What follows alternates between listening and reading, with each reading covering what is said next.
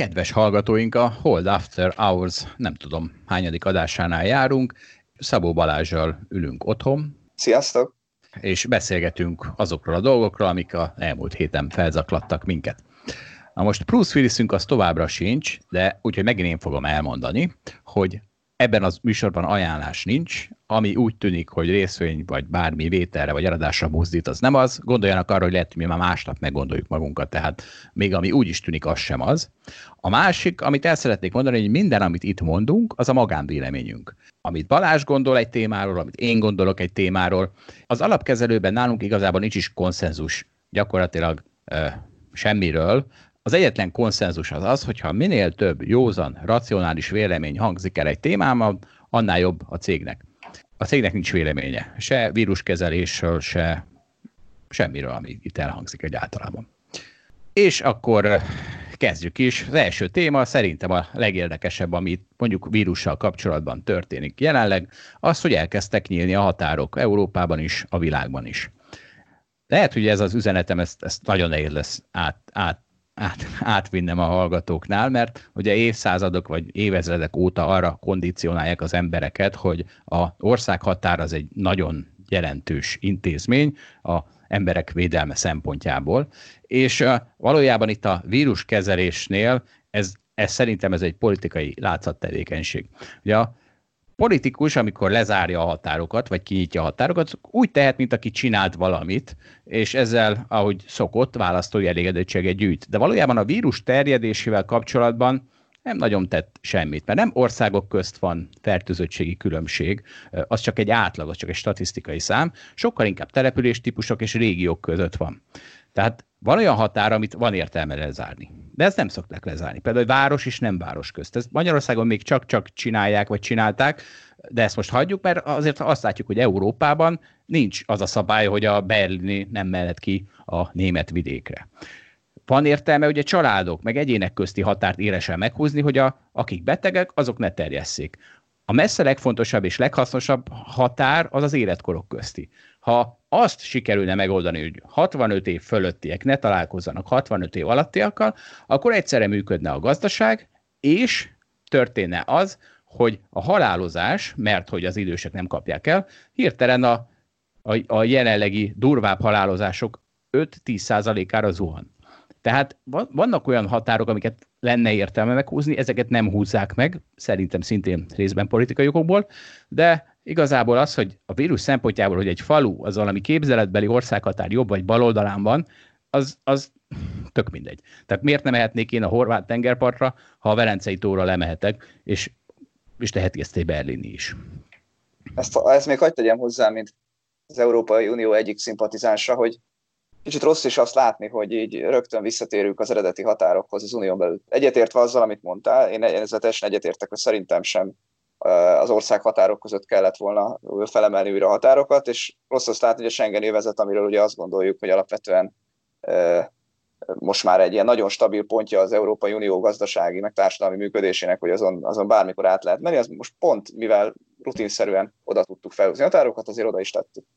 Tehát szerintem az Európai Unió egyik, egyik ilyen fekete pontja ebben a, ebben a válságkezelésben. A sok közül. Sok közül az egyik.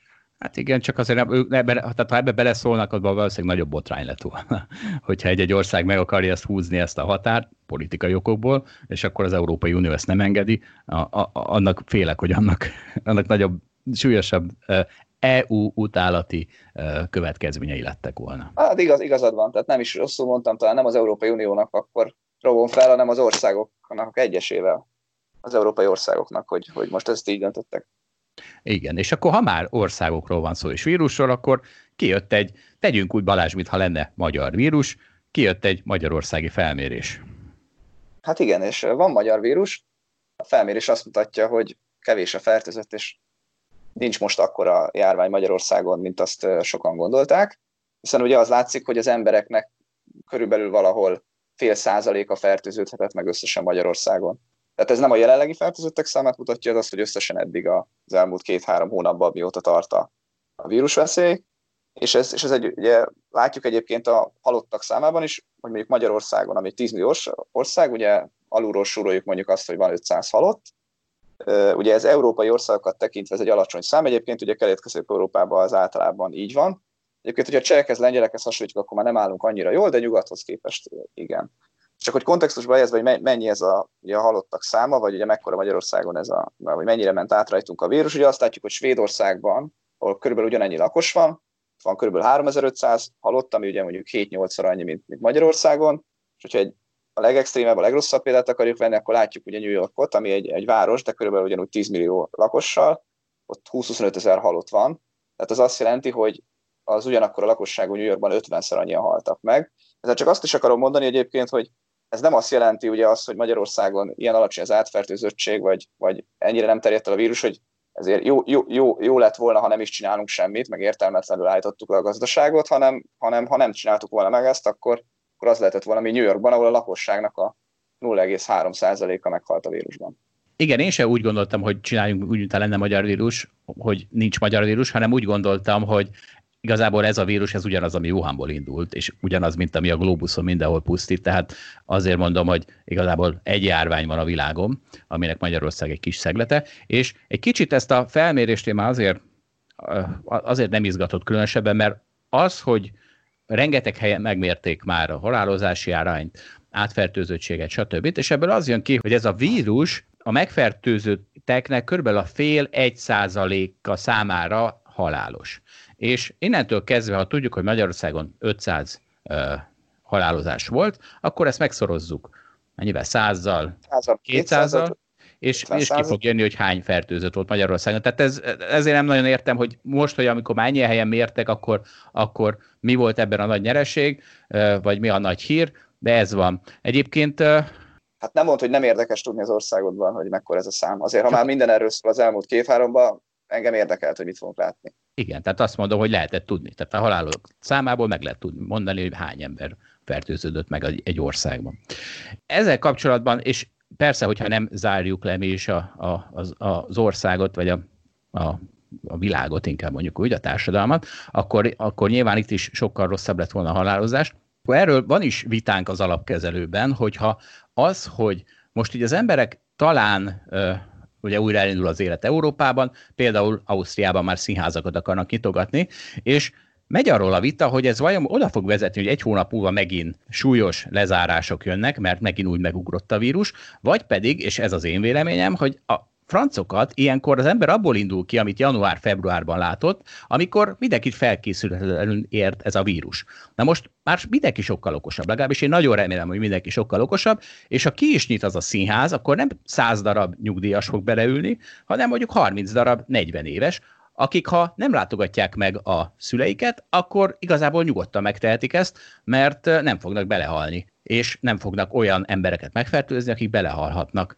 Tehát ezt csak azért mondtam, hogy pont az alapkezelőben, és hát ugye emiatt van tőzsde is, mert van, aki úgy gondolja, hogy ezeknek a nyitásoknak az lesz a vége, hogy megint megugrik a halálozás, és megint lezárnak a gazdaságuk, ami igazából tőzsdei esés is fog jelenteni, vagy én abba bízom, hogy az emberek már vannak annyira bölcsek, hogy nem azért hordanak szájmaszkot, nem azért nem mennek egymáshoz közel, mert valami főtőzs azt mondja nekik, hanem mert rájöttek, hogy jobb ez így.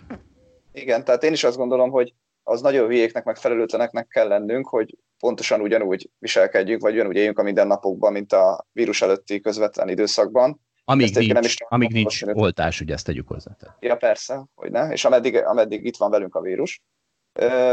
Én azt gondolom egyébként, hogy azért sem lennék annyira pessimista, hogy ez történik, mert egyébként a kormányzati, meg egyéb mindenféle törzs kommunikáció, és éppen az, hogy egyébként azzal, hogy mondjuk visszanyitják a vidéket, vagy visszanyitják Budapestet, ez nem azt jelenti, hogy nem érdemes továbbra is maszkot húzni, vagy nem érdemes továbbra megtartani a távolságot másoktól. Tehát azt gondolom, hogy a kommunikáció ebben egyébként nem is változott meg, és az emberek is megszokták ezt a helyzetet. Én azt gondolom, hogy nehéz azt elképzelni, hogy ennyire felőtlenek legyünk, aztán majd meglátjuk.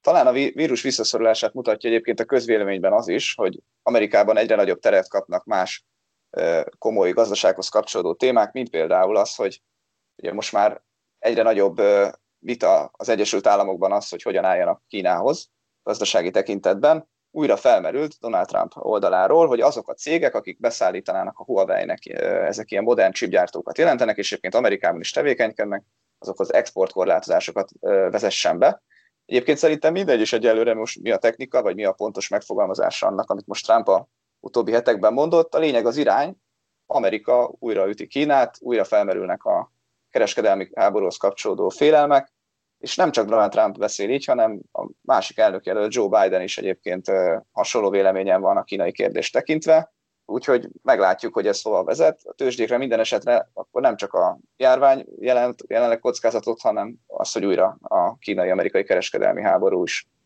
felmerül, belevágunk újra ebbe a kérdésbe. Hát igen, elmondhatjuk, hogy visszatértünk a boldog békeidőkbe, amikor nem a életünk miatt aggódtunk, hanem Trump politikai kampánya miatt a tőzsdén. Igen, egyelőre talán nem tűnik úgy, hogy például az Apple árfolyamát megnézzük, akkor azt látjuk, hogy a befektetők bizonyos nagy cégek tekintetében nem aggódnak egyelőre ezen igazából. Most most elértünk megint a mai nap fő feladatához, amit most nem tudom, hogy szerinted mondjam el újra a fő feladatot, vagy mindenki hallotta azt az epizódot, amikor elmondtam, hogy hogy, hogy, hogy viszonyul az a üzenet, hogy ez a fő feladat a útszó múltamhoz. Igazából, ha elmondom, akkor ugye megint lenne Egerszegi Krisztina az adásunkban, ami meg azért közönségcsalogató gondolom, de lehet, hogy aki már hallott, az nem akarja. Szerinted hogy Mondd kell kezelni? Néhány mondatban. Néhány mondat, megpróbálom néhány mondatban. Tehát amikor én úsztam a budapesti Spartakuszban, Egerszegi Krisztinával együtt, akkor úgy nézett ki az edzés előtt, hogy lementünk, belenéztünk az edző edzésnaplójába, és ször elhűlve láttuk, hogy a mai fő feladat, az mondjuk a 4x100 gyors háromszor egyre gyorsuló ütemben. Na most elértünk a mai nap nagy feladatához, ez pedig nem más, mint az azonnali hú, azonnali.hu által készített interjú Szalai Berzevici Attilával, aki korábban a tőzsde elnöke is volt. És nagyon érdekes állításokat fogalmazott meg, amiket amiket kvázi így most így három szereplősség kibővítjük ezt a beszélgetésünket. A, az interjú linkjét azt majd megtalálják a cikkünkben, és az első állítás, ő azt mondta, hogy ha a koronavírus 2016-ban a növekedési ciklus közepén jött volna velünk szembe, akkor is ugyanekkora lett volna ez a krízis, hiszen, hiszen ez egy betegség gyakorlatilag, ami leállította a világgazdaságot, és gondolom ebben mind a ketten igazat adunk neki, de ez, e, ezzel kapcsolatban ezt megemlítem, hogy hogy mennyire, tehát ugye arról szoktunk beszélni, hogy ciklusok vannak a gazdaságban, van egy óriási konjunktúra, aztán egy recesszió, és már és már ezt régóta vártuk, mert nagyon régóta tart a konjunktúra a világgazdaságban és a tőzsdéken, és régóta vártuk, hogy jöjjön már valami esés, meg recesszió, és nem csak nem volt hajlandó jönni, és igazából annak, aki ezt várta, és mondjuk a piacon pessimista volt és sortolt, annak óriási idézőjelben szerencséje volt ezzel a vírussal, hiszen egy olyasmi jött, ami az 1929-es gazdasági világválsághoz hasonló recessziót okozott, néhány hónap leforgása alatt, mert megállította a világgazdaságot, de igazából nem mondhatjuk azt, hogy akkor a pessimistáknak igazuk volt a tőzsdén, nem?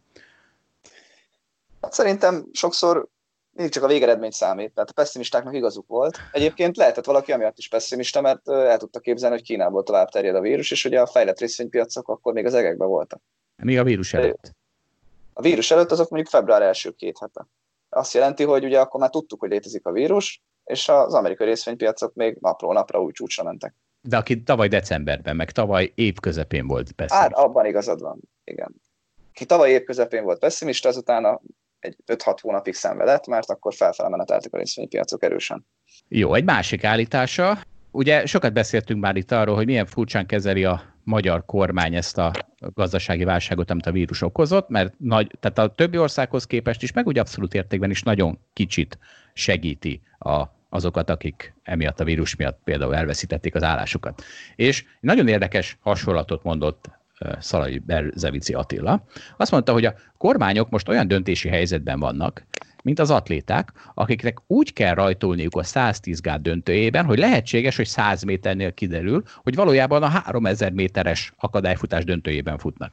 És arra utal, hogyha néhány hónapig tart ez az egész víruspara a globális világgazdaságban, akkor, akkor megéri rettenetes intenzitással megsegíteni a gazdaságot, de hogyha kiderül, hogy ez hogy csak két év múlva lesz mondjuk oltás, vagy három év múlva, akkor viszont bizony el kéne osztani ezt a stimulust. Csak szerintem elfelejt valamit, mert ez egy nagyon sajátságos verseny. Tehát itt azt szívja meg az az ország, amelyik más készül, mint a többiek. Mert hiába mondjuk azt, hogy a magyar kormány 3000 méteres akadályfutásra készül, és ezért lassan kezdi el adagolni a stimulust, mert ha az történik, hogy mindenki más mondjuk 110 méternél megáll, mert kifulladtak, akkor lehet, hogy mi, mi nyerjük a 3000 métert, csak valójában az a 110 méteren megálló világgazdaság, az a magyar gazdaságot bármiféle stimulus ellenére simán elintézi. Tehát nem nyerünk azzal, hogyha nekünk lenne igazunk, és vagy a magyar kormánynak lenne igaza, és tényleg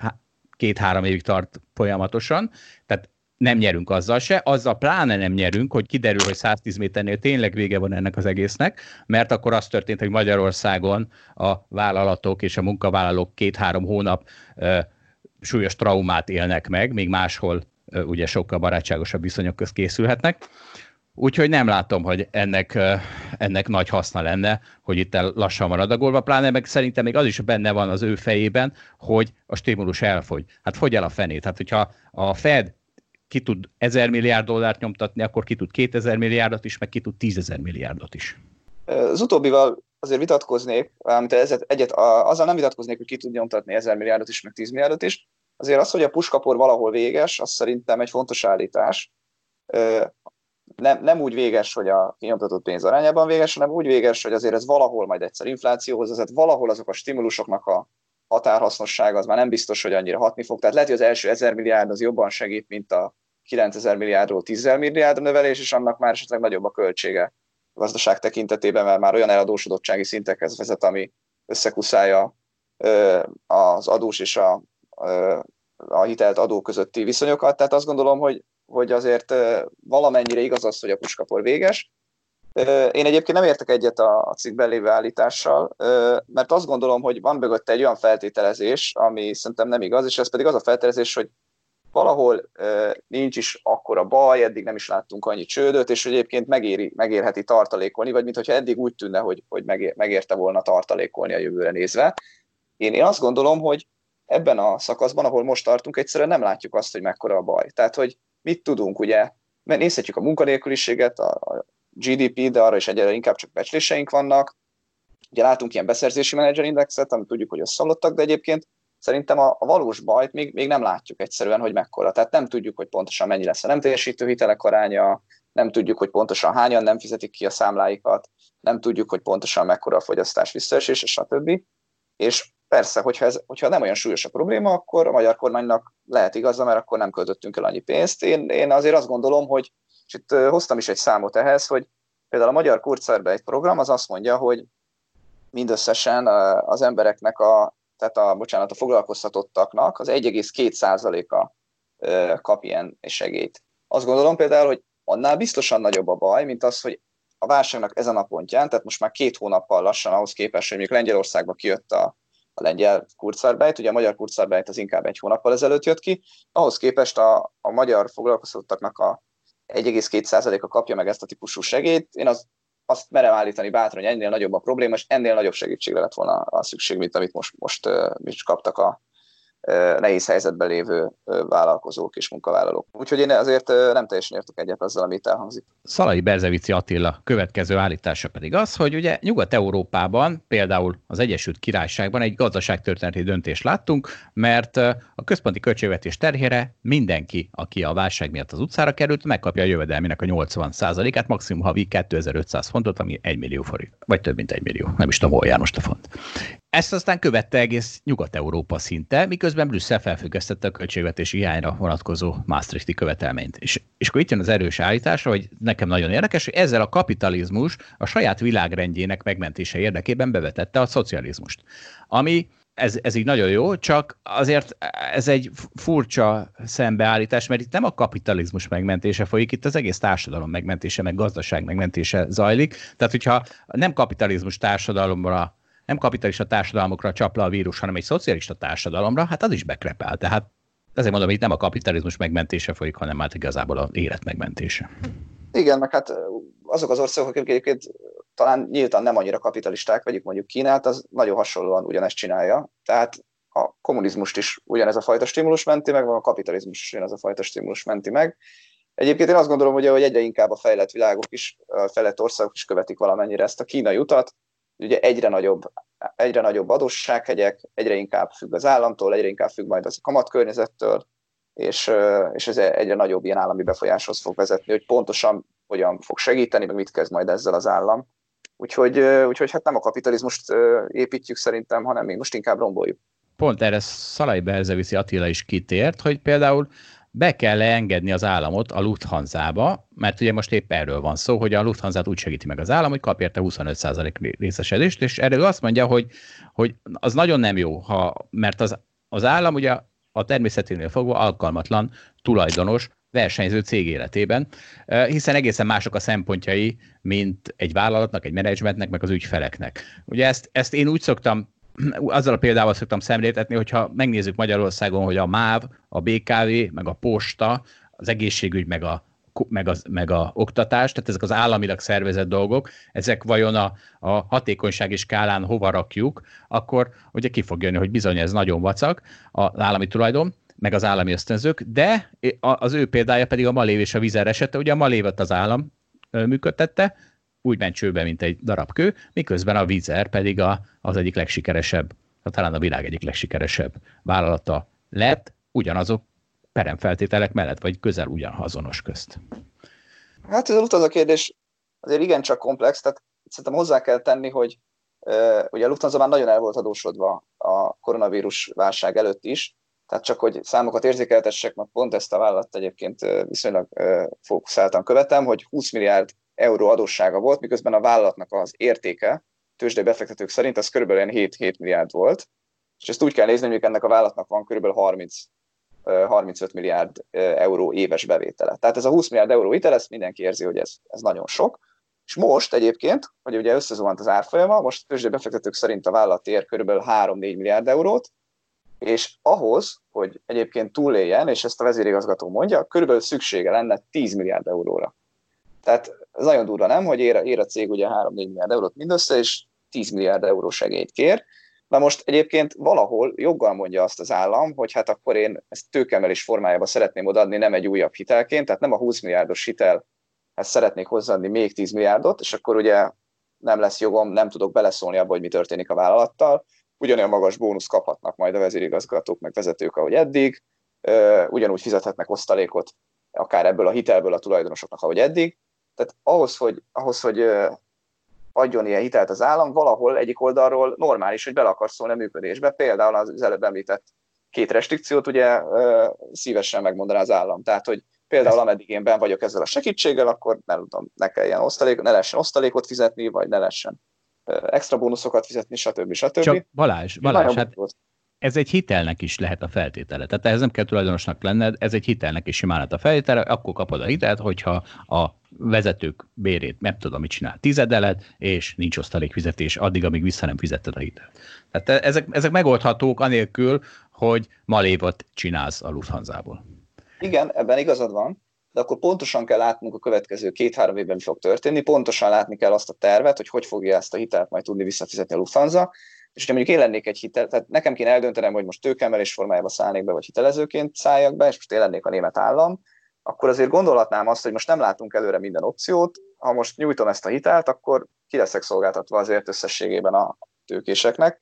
Másik oldalon ugye felmerül az is, hogy most ilyen olcsó a Lufthansa, hogy esetleg ugye mások valakik kontrollt szereznek benne, és akkor a német állam szintén úgymond hoppó marad, odaadta azt a 10 milliárd eurónyi pénzt, valaki meg kifizeti azt a 3-4 milliárd eurót, vagy akár csak 1-2 milliárdot, és esetleg kontrollt szerez a Lufthansa-ban, akkor, akkor majd ő fog diktálni, és akkor majd ő dönti el, hogy pontosan hogy fog működni ez a, ez a nagy hitel, amit a német állam adott. Úgyhogy, úgyhogy szerintem ez egy elég komplex dolog, és itt szerintem sosincs jó megoldás. Hát az lett volna jó megoldás, a Lufthansa már nem lett volna ennyire eladósodva, vagy legalábbis nem jött volna a koronavírus válság. Innen, innen nagyon nehéz valamit tenni. Nyilván valamilyen formában lesz segítség, vagy részbe tőkemelés, részbe hitel, ezt is el tudom képzelni, hogy valami, valamilyen kevert változata lesz ennek a dolognak. És egyébként még az is érdekes, hogy a Lufthansa-nak a vezérigazgatója az kinyilatkoztatta azt, hogy ő maga nem szeretné, hogyha tőkét emelne a német állam a Lufthansa-ban, nem akar együtt dolgozni a német állammal, aki esetleg beleszólhatna a menedzsmentnek a dolgaiba. Egyébként ez is teljesen érthető. Hát igen, reméljük, hogy azért, mert nem akar malévet csinálni a Lufthansa-ból, és nem azért, mert félti a fizetését vagy a bónuszát. Hát, térjünk vissza Szalai Berzeviszi Attila állításaira, és, és Magyarországra ö, érkezünk megint. Ő ugyanis azzal a, Orbán Viktor azzal az állításával kapcsolatban, hogy hogy ezt nekem is folyton szembe jön a YouTube-ban, sőt, a gyerekeimnek is folyton szembe jön a YouTube-ban, hogy három hónap alatt pótoljuk azokat a munkahelyeket, amik most elvesztek, és megkérdezte a, a, a riporter, hogy ezt komolyan lehet-e venni. És erre ő azt mondta, hogy azért ezt nem helyezném a felelőtlen ígérgetések kategóriájába, hanem ezzel inkább csak azt mutatja, hogy ilyen rendkívüli helyzetekben elszántságolt harci szellemet kell mutatni, meg egyfajta kincstári optimizmust, ennyi, ebből a szempontból ez, ez védhető. Viszont ami szerintem kevésbé védhető az ő állításai közül, azt mondta, hogy az Orbán kormány mindig poroszos rendet tartott a költségvetési számokat illetően, ezért sikerült kedvező irányú változásokat elérni az ország eladósodottságának mértékében, és ezért aggódik amiatt, hogy most nagyon eladósodjon, ugye, ahogy az előbb beszéltünk arra, hogy több stimulus kéne. És ez egyszerűen nem igaz. Tehát ez igaz 2012 környékén, amikor valóban nagyon fegyelmezett volt a magyar költségvetés, a, akkor a ciklikusan kiigazított, tehát a ciklushoz viszonyított költségvetési hiányunk a legalacsonyabb volt egy ilyen nagyon szélesen értelmezett régióban. Azonban 2016, 17, 18, 19-ben már megint a magyar költségvetési hiány volt messze a legnagyobb a ciklushoz képest. Tehát az, hogy Magyarország a minden évben kijött egy sokkal kedvezőbb költségvetési hiány, mint amivel számoltak, úgyhogy a maradékot is gyorsan elköltötték, ráadásul hadd ne stadionozzak, de stadionokra is többek közt. Ezek, ezek pont nem arra, arra utalnak, hogy poroszos rendet tartott volna a költségvetésben, hanem igazából sokkal inkább a szórta a pénzt, ami most ugye nagyon hiányzik. Tehát pont erről cikkeztünk mi is sokat, hogy bizony olyankor kéne megtakarítani, amikor sikerült, és majd most lehetne költeni. Igen. Szerintem, ha belemennénk egy politikai vitába, bár nem menjünk bele, akkor valaki ugye itt rá tudná vágni, hogy de még így is mennyivel sokkal jobb volt a 2010-es évek úgy általában, mint mondjuk a 2002-2006 közötti időszak. Ez abszolút így van. De másik oldalon egyetértek veled, tehát ezekben az években, mármint az elmúlt három-négy évben kellett volna többet megtakarítani, és esetleg nem elmenni a falig a 3%-os hiány tekintetében, hanem akár többletes költségvetés mellett is létezhetett volna a magyar költségvetés. Most ennek látjuk kárát, az biztos. Igen, de az ugye azért nagyon rossz összehasonlítás, tehát hogy a, a úgynevezett elkúrás időszakához hasonlított, persze ahhoz képest sokkal jobban teljesített az Orbán kormány, csak hát ne, nem, ne, ne ahhoz hasonlítsuk. Tehát amikor 2012-ben a... Nem az a benchmark. Igen, nem az a benchmark. És akkor egy újabb gondolat, és újabb Magyarország. A GDP kilátásaink azok, tehát hogy megkérdezték az euró bevezetéséről, hogy akkor most úgy tűnik, hogy igazából a gyengülő forint láttán lehet, hogy nem lenne baj az euró bevezetése, vagy nem lett volna baj. És akkor erre azt mondta, hogy sok szempontból be lehetett volna vezetni az eurót, de egy valamiben óriási probléma van, és az a GDP kilátásaink. Ugyanis ő is ezt ő mondja, 2008-ban 156 milliárd dollár volt a GDP, ami 19-re is még csak 161 milliárdra nőtt, úgy, hogy közben 11 ezer milliárd forintnyi uniós támogatást kapott Magyarország, és prociklikus gazdaságpolitikát folytatott, tehát valami, tehát ez pedig arra mutat rá, hogy a termelékenységünkkel és a versenyképességünkkel továbbra is gondjaink vannak, már pedig a forint gyengülése az ugye éppen ezeket a dolgokat tudja valamennyire ellensúlyozni, és ez egy ellenérve a euró bevezetéséhez ugye kicsit, hogy is mondjam, pessimista kontextusba tünteti fel a dolgot, hogy dollárba kimutatni. Ugye az euró is sokat gyengült a dollárhoz képest, tehát ha már csak euróba mutatnánk ki, már akkor is lenne relatíve nagy növekedés. Igaz, hogy forintban lenne a legnagyobb növekedés, és szerintem is mondjuk helyes valahol ezt az egészet euróban nézni, de a dollárba az talán túl szigorú most ebben a pillanatban, meg főleg. Úgyhogy ez szigorú. Szerintem egyébként van racionalitása mellett, hogy továbbra is forint alapú a magyar gazdaság továbbra is az az egy nagyon egyszerű logika, hogy néha lehet olyan, hogy egy adott deviza zónán belül, mint az eurózónán belül, ugye valamelyik országnak lazításra, valamelyik szigorításra lenne szüksége, és ilyenkor ez ugye nem megoldható. Lásd, ugye Olaszország, Németország ellentéte, ami gyakorlatilag az elmúlt évtizedben azért egy nagyon fontos, nagyon fontos gazdasági oldalról is, és nagyon fontos politikai oldalról is. Most, ha Magyarország is belép az eurozónába, akkor ugyanez a kockázat valamennyire nálunk is meg lehet, mint ami Olaszország esetében van. Jó, hát erre szoktam azt mondani, hogy ez igaz Magyarországon belül is, tehát forint van mindenhol Magyarországon, mégis Máté Szalkának sokkal nagyobb, sokkal gyengébb devizára lenne szüksége, mint Budapestnek. Tehát, hogy ez minden gazdasági egységre igaz, ez nem csak az eurozónára, csak megint az, az országhatárokról van szó, hogy az zavarja meg ezt a, a, ezt a látásmódot. Hát igen, de Máté Szalkos Budapest valószínűleg hasonló gazdasági helyzetben van, mint hogyha most a német, nem tudom, Ruhrvidékhez is. De nincs. De, Tehát de, de. Magyarország és Mátészak a közt gazdaságban és hatékonyságban és GDP per főben és, és munkabérben akkor a különbség van, mint Magyarország, mint Budapest és Berlin közt, meg Budapest igaz, és Bécs. De, de nem azt a különbséget kell szerintem itt néznünk, hogy mekkora a különbség életszínvonal tekintve, vagy, vagy azt mennyit, mennyit keresnek az emberek, hanem azt, hogy általában éppen mind a kettőt pozitív gazdasági sok kéri, vagy általában mind a kettőt negatív. Mert akkor van baj, amikor még Németországban pozitív gazdasági sok kéri, és ott Értem. mondjuk esetleg a jegybanknak szigorítani meg Olaszországban meg negatív. Értem Balázs, de ez sem igaz. Tehát ez, az sem igaz, mert Budapest a szárnyalt az elmúlt években, miközben Máté Szalkán meg Kelet-Magyarországon még mindig 10% fölötti munkanélküliség van, még úgy is, hogy, a, hogy ugye ott van a legtöbb közmunkás. Tehát még ez se igaz. De én azt gondolom, hogy de valamennyire igaz. Például az, valamennyire igaz, de ez, ez a világon mindenhol igaz. Tehát amíg, ha Berlin szárnyal, akkor Budapest is szárnyal. Tehát, tehát korreláció az van Nyugat-Európa és Kelet-Európa közt is, mint ahogy van Budapest és Máté Szalka közt is, és nem hiszem, hogy uh, drasztikus különbségek lennének. Jó, ez most egy kicsit hitvita, nem tudjuk a Budapest Máté Igen, így van. számszerűsíteni. Más gondolunk róla. Szalai Berzevici követ, Attila következő állítása, hogy sajnos a mi életünk már, már biztosan nem fogjuk beérni Ausztriát, ha a két ország tavalyi GDP és tavaly volt ugye a legnagyobb különbség a két ország GDP-je közt, és növekedési számait vesszük figyelembe, akkor, és ezt hosszú távoldottságként kezeljük, ami nagyon pozitív Magyarországra nézve, akkor is nagyjából száz év, amíg utolérjük Ausztriát. Ennek az egyik fő oka a oktatás és az egészségügyi rendszerek, valamint a versenyképességi különbségek mellett a demográfia.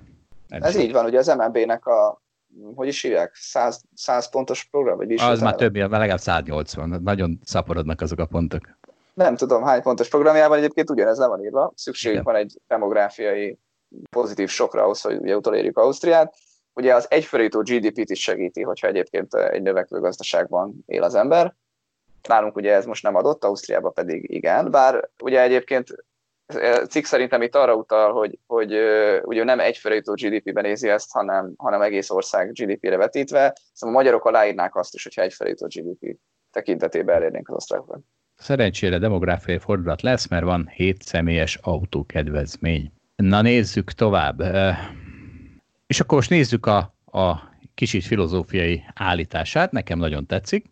Arról van szó, hogy akkor most megváltoztat a világot a vírus, ugye erről is szoktunk mi is sokat beszélgetni.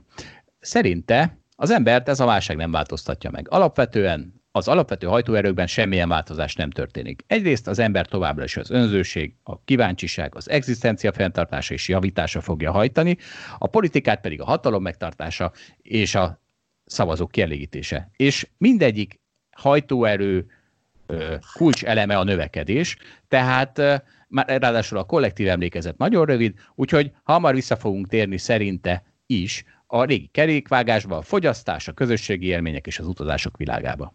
Én, ezzel, ezzel egyetértek. Akkor nagyon jó.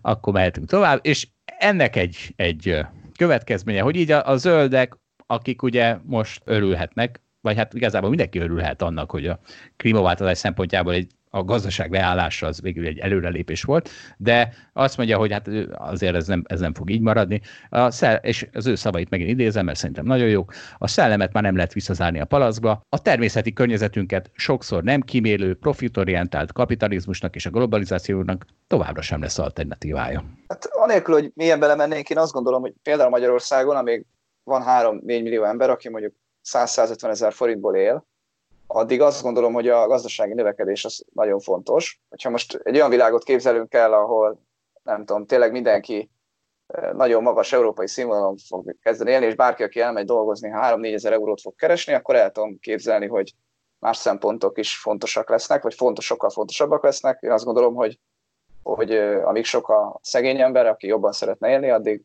addig ez eh, nem fog megváltozni. Hát igen, és az még legalább száz évű, hogy az előbb kiszámoltuk. Na nézzük akkor, ha már recessziók, ugye rengeteg betűtípussal szokták eh, a különböző recessziófajtákat leírni, van a V alakú, a V alakú, az L alakú, stb. És egy viszonylag új recesszió típus, amit most olvastam, egy politikai cikkben nem, fog, nem fogunk a politikai részével foglalkozni, a K alakú recesszió. Mert ez gazdasági szempontból is nagyon érdekes. A K-alapú recesszió az úgy volt leírva, hogy ugye a K-nak is az első száraz lefelé zuhan, mint az összes többi betűnek, majd onnan két irányba ágazik el. Van egy vékonyabb fölfelé ívelő ága, azon szerencsések, akik a vírus után jól fognak járni, meg egy vastagabb lefelévelő része, azon szerencsétlen ö, része a társadalomnak, akik nem fog a nyertesek közé tartozni továbbra sem. És az a helyzet, hogyha Zuckerbergről van szó, meg Bezosról, meg Elon Muskról, akkor ez egyáltalán nem zavar. De ha állami megrendelésekkel kitömött stróma... téged nem zavar. Az amerikai fiatalokat az is zavarja. Igen, ebbe igazad van. Tehát igaz, hogy engem nem, nem zavar, sajnos egy csomó embert zavar, de hát miért zavar az, hogy valaki kitalálja a világ egyik legjobb dolgát, mint a Tesla, vagy az Amazon, vagy a, vagy a mit tudom, mi az Apple, és, és ezért kap egy csomó pénzt, vagy nem kap, hanem hát basszus csinálta magának. Hát nem kap, persze, csinálta magának. Csak ugye a társadalmi igazságosság meg azt mondja, hogy amíg Amerikában is van sok tízmillió szegény ember, aki a lakhatásával meg a alapvető élelmiszerek megvételével küzd, addig ne kapjon ennyi pénzt. Na mindegy, most Jó. ebben nem menjünk be. Oké. Okay.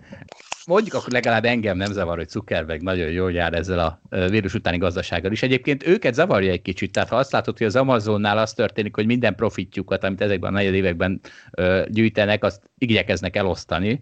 Bemondták, hogy bármi, ugye jelentett az Amazon, és Bezos bemondta, hogy de ennek ne örüljenek a részvénytulajdonosok, mert ezt ki fogjuk osztani munkabérben, meg nem tudom miben, tehát kicsit félnek ők is attól, hogy ettől a k recessziótól. És ugye, de hát ha azt mondom, hogy Bezos nem zavar, akkor azért, hogyha egy, uh, itt olyanokról van szó, akiket tényleg állami megrendelésekkel tömnek ki, és azért van a, nekik a visszapattanás, másoknak meg nincs, na az már gondolom so, sokkal többeket zavar. De szerencsére ilyen Magyarországon nincs, ugye, nem véletlen, hogy tehát nincs is magyar szó a Strómanra. Egyébként ezzel kapcsolatos hír ezzel a K-alakú recepcióval, recepció, K-alakú recesszióval, hogy a Disney, Walt Disney, ami ugye óriási bajban van beszéltünk róla, be kellett zárni a Disneylandeket, égeti a pénzt, egyébként nem fizet még se osztalékot, közben lefújta. Nincs mozi, nem járnak az emberek moziba. Így van.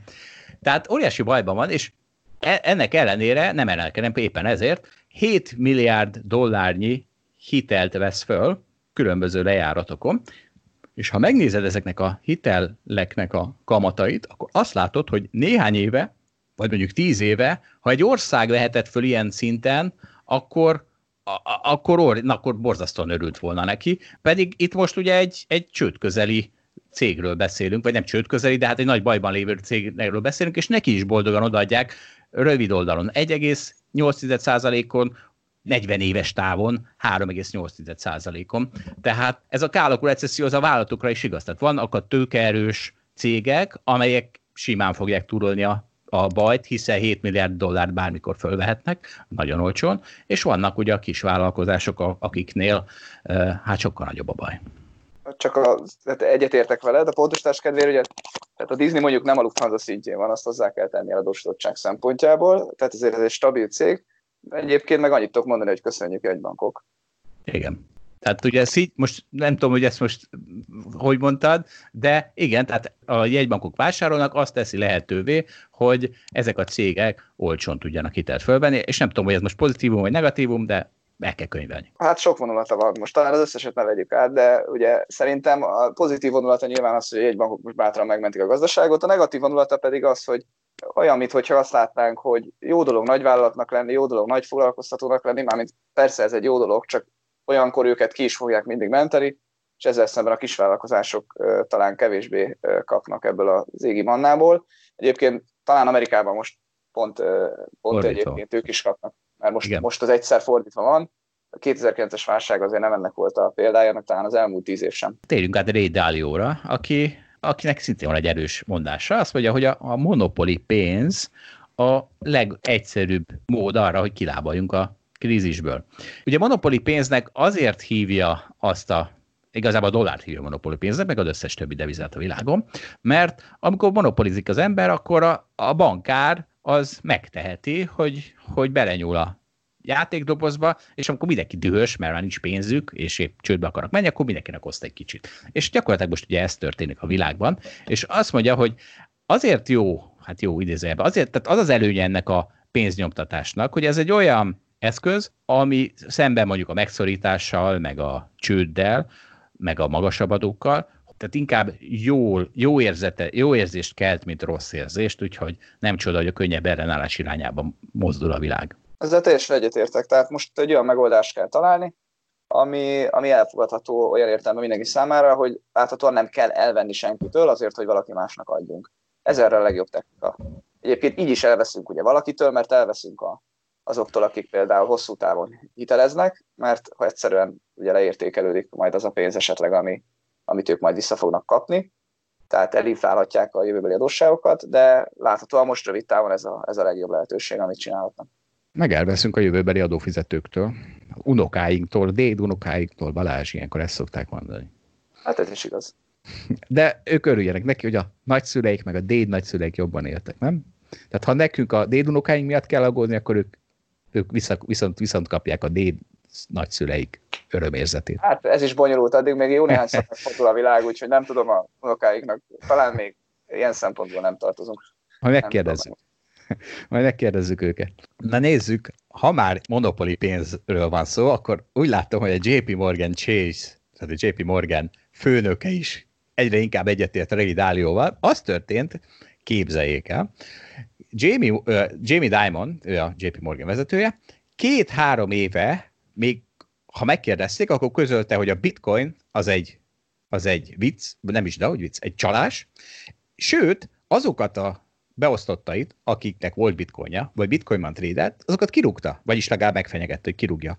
Most, két évvel később vagyunk, vagy három éve, mindegy, Jamie, a JP Morgan bevezette a JPM coint, ami a dollárral lesz egyenértékű, de hát azt kell, hogy mondjam, hogy óriásit változott a világ, és hát ez nyilván nem a vírusra reakció, mert ezt már előbb elkezdték kihozni, de a pénznyomtatás már velünk van egy ideje, úgyhogy mások is keresik azokat az alternatívákat, amik szemben a dollárral, meg a eszement módon nyomtatott pénzekkel meg tudják őrizni esetleg az értéküket, például mert nem nő a számuk. Igen, hát ezt múlt héten is megbeszéltük, hogy a bitcoin az egyetlen olyan deviza, vagy bocsánat, az egyetlen Eszköz. olyan eszközosztály, eszközosztály, aminek ugye véges a kínálata.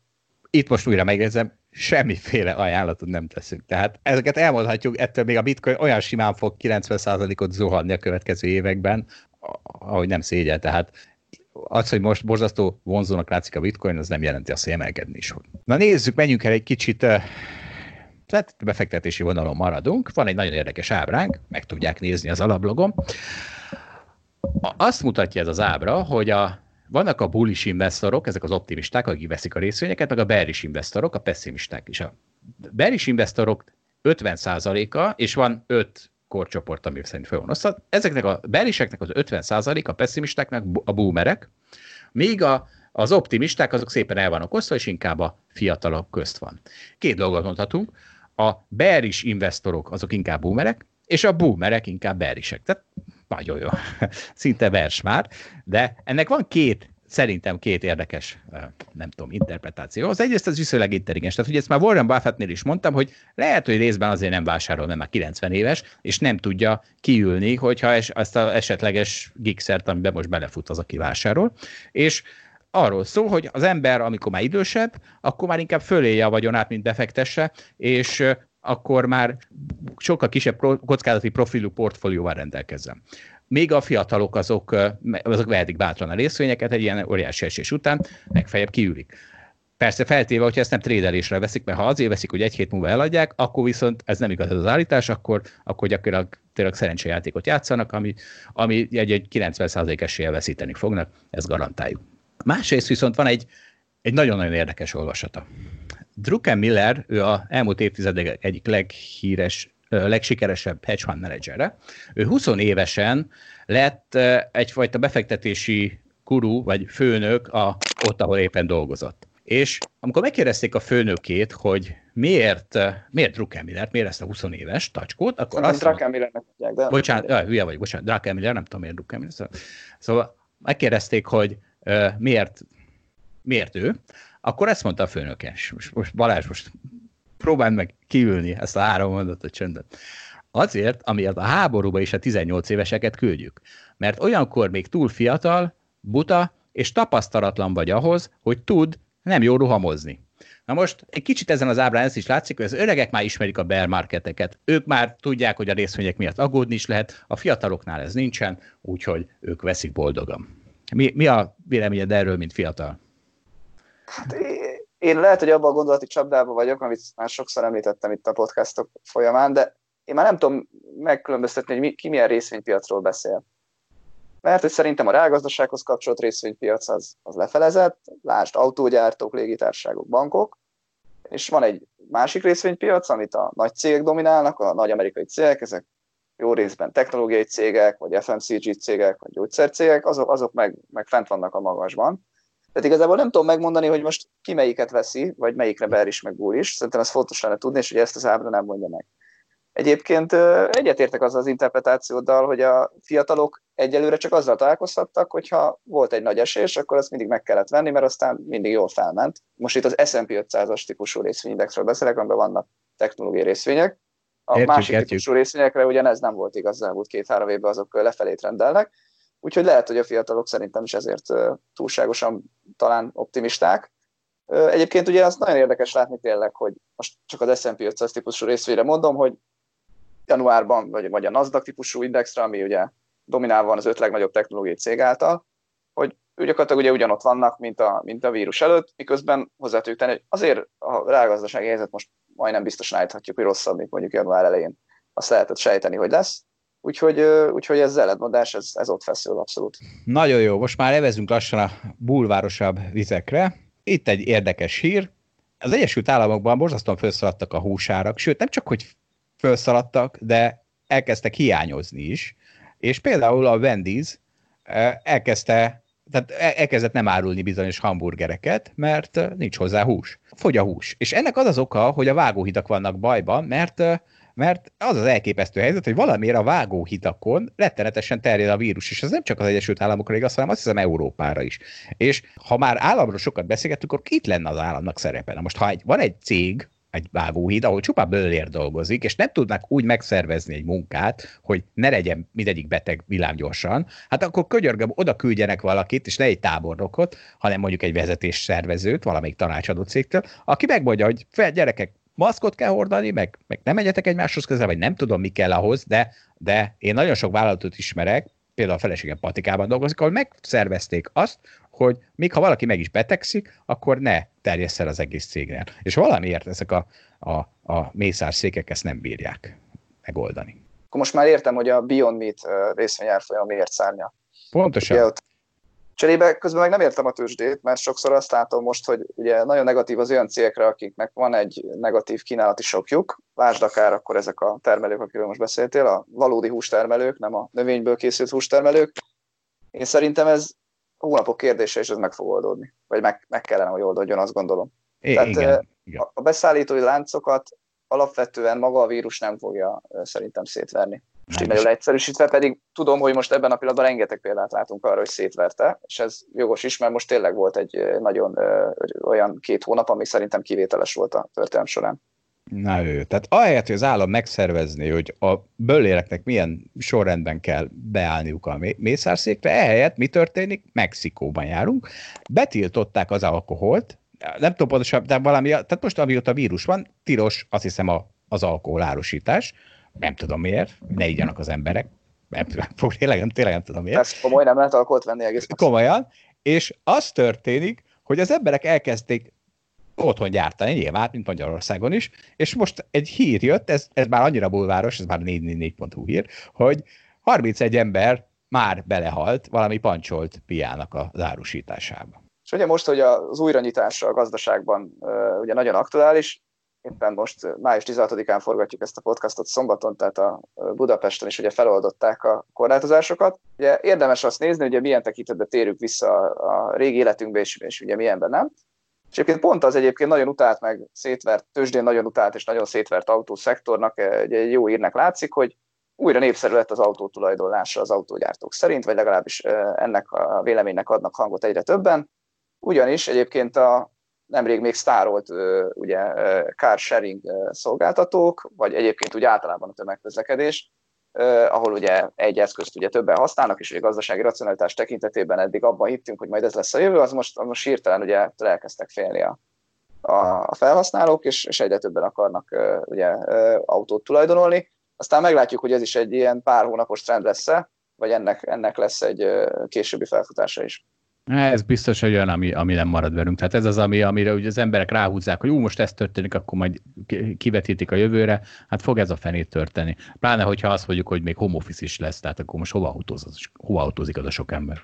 Hát azt is meglátjuk, ugye, hogy visszatérnek az irodába, vagy nem, az is egy hasonló kérdés. Még egy hasonló kérdés, hogy mi lesz az éttermekkel. Most tegyük fel, hogy ugye a legtöbb helyen majd újra nyithatnak, de közben másik oldalról figyelnünk erre, hogy ugye tartsuk egymástól a megfelelő távolságot. Ugye erre egy példa, szintén a 444.hu olvastam, hogy van olyan étterem, ahol próbababákat ültetnek be az asztalokhoz, és akkor ezeket a próbababákat lehet majd körülvenni, és akkor így lehet majd távol tartani magunkat egymástól az étteremben, és akkor, és akkor lehet majd odaülni, ahova szeretnénk a próbababákat kerülgetve. Elég érdekes lesz.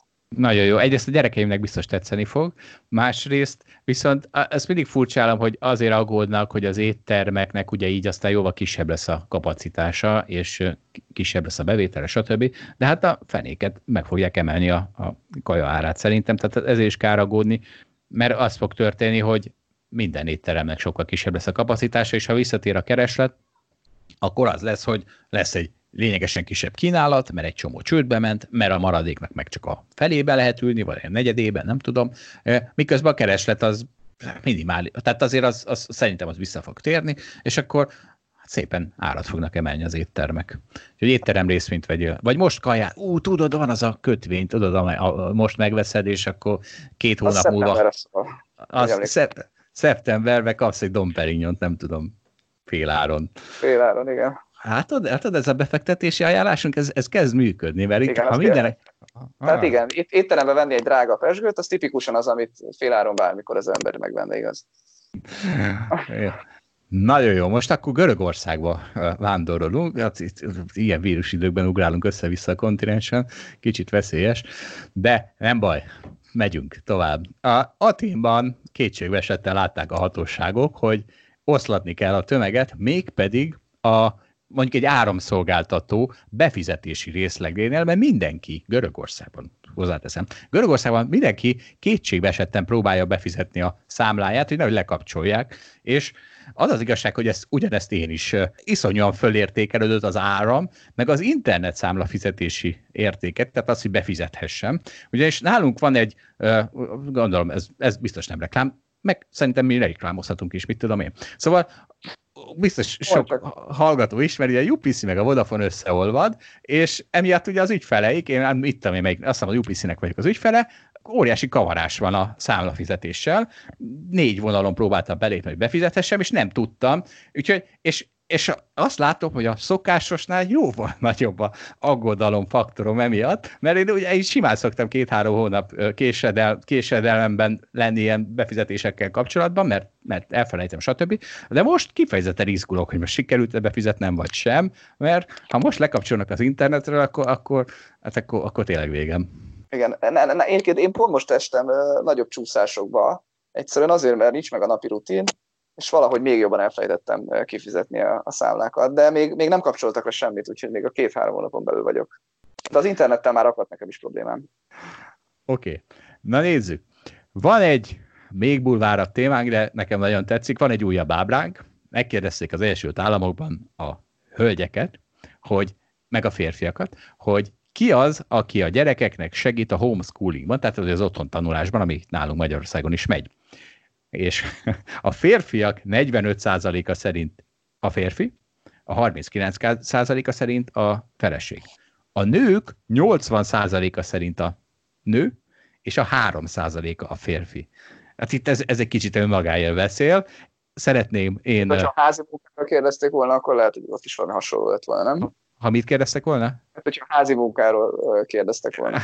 Igen, ez lehet. Hát ez végül is ez most van egyfajta házi munka, de én akkor szeretném kérni, nálunk én nem szállok be e, a, a gyerekeim oktatásába, ha ide jönnek segítségre, akkor segítek, de amúgy nem, nem állok ott a sarkukon, hogy csinálják már, mert szerintem ezzel többet tanítok nekik. Tehát, tehát az, hogy megtanítom nekik, hogy a, az élet az kegyetlen, egyedül vagy, szerintem ebből többet tanulnak, mint abból, hogy valaki beléjük veri a rovarok szánytípusát.